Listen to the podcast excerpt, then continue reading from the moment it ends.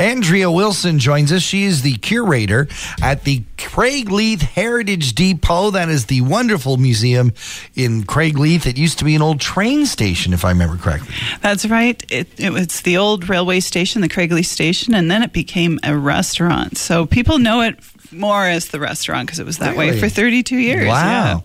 Yeah. Now, of course, it is a museum that really focuses on our local heritage.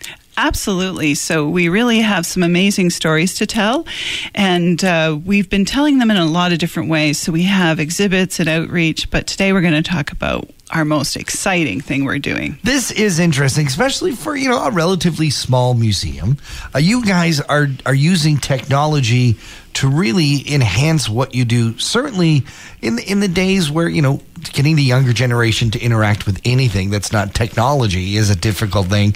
You're using technology to inspire them to come in and see and really get a much deeper look at some of the exhibits that you already have. Absolutely. What we're doing is we're matching our exhibits with technology. So two exhibits have come to mind specifically, and one was the exhibit of the Mary Ward. So we have that on display in the museum. But people want to know, well, where is the Mary Ward? And we point out of the windows and we say it's 2 kilometers that way. Right, which is hard to really visualize. Absolutely, because it's a shipwreck and it's at the bottom of Nottawasaga Bay. And you just can't take people out there. No, we can't. We have no tunnel available. Right. We're not like Norway. But you do use technology to take people out there. And this is the second of your film series. You did 3 films last year. This year, though, you've taken a take to really make it immersive. You've gone 3D. That's right. We've gone to virtual reality. So we have a series called Real History, and it's our film series. And it's really brought our stories to the community.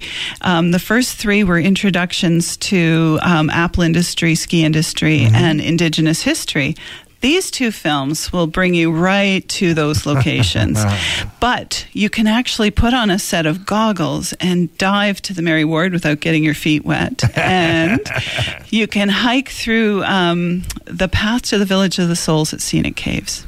John, you know this path very well. You used to work over at Scenic Caves. Yeah, man.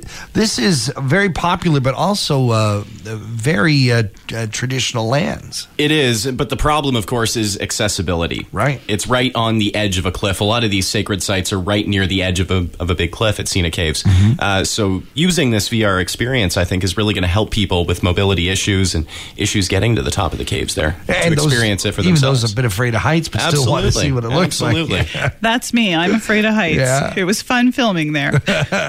What's interesting is that the take-up of this film series, folks are so excited about this that you really want to try and continue to make more and more films, but filmmaking is not an inexpensive procedure.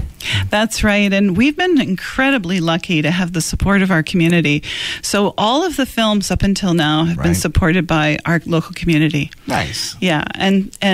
But as you say, the film series is costly, and we have now run out of money for the next set. So for our film premiere, which is coming up on May 4th, we are having it as a fundraiser. So the ticket prices are $25, and that money will go directly to the next set of films. And what's awesome is during that premiere, you're going to show the 3 films that are already out there, so I'll kind of need to have them all shown together. But you're also going to debut these brand new VR films. Absolutely. So we're going to debut them in a few ways. We have a fairly sizable audience, and we can't afford to have everyone have a Google VR headset. Right.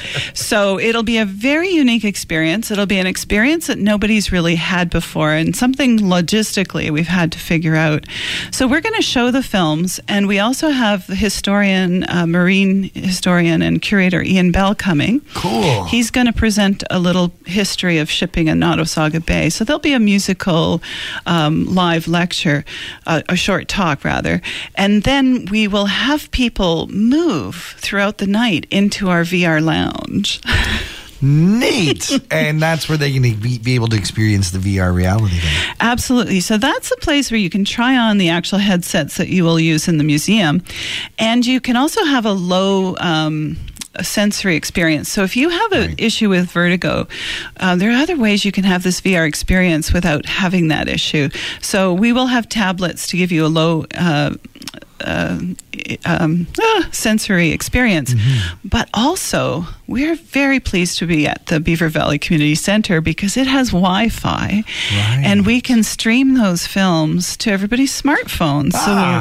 So when you come, bring your smartphone. Bring your smartphone or your iPad. And we'll stream it directly to you at your seat. May 4th is the date. Tickets are reasonably priced. How do people get tickets? I'm sure they have to buy them in advance.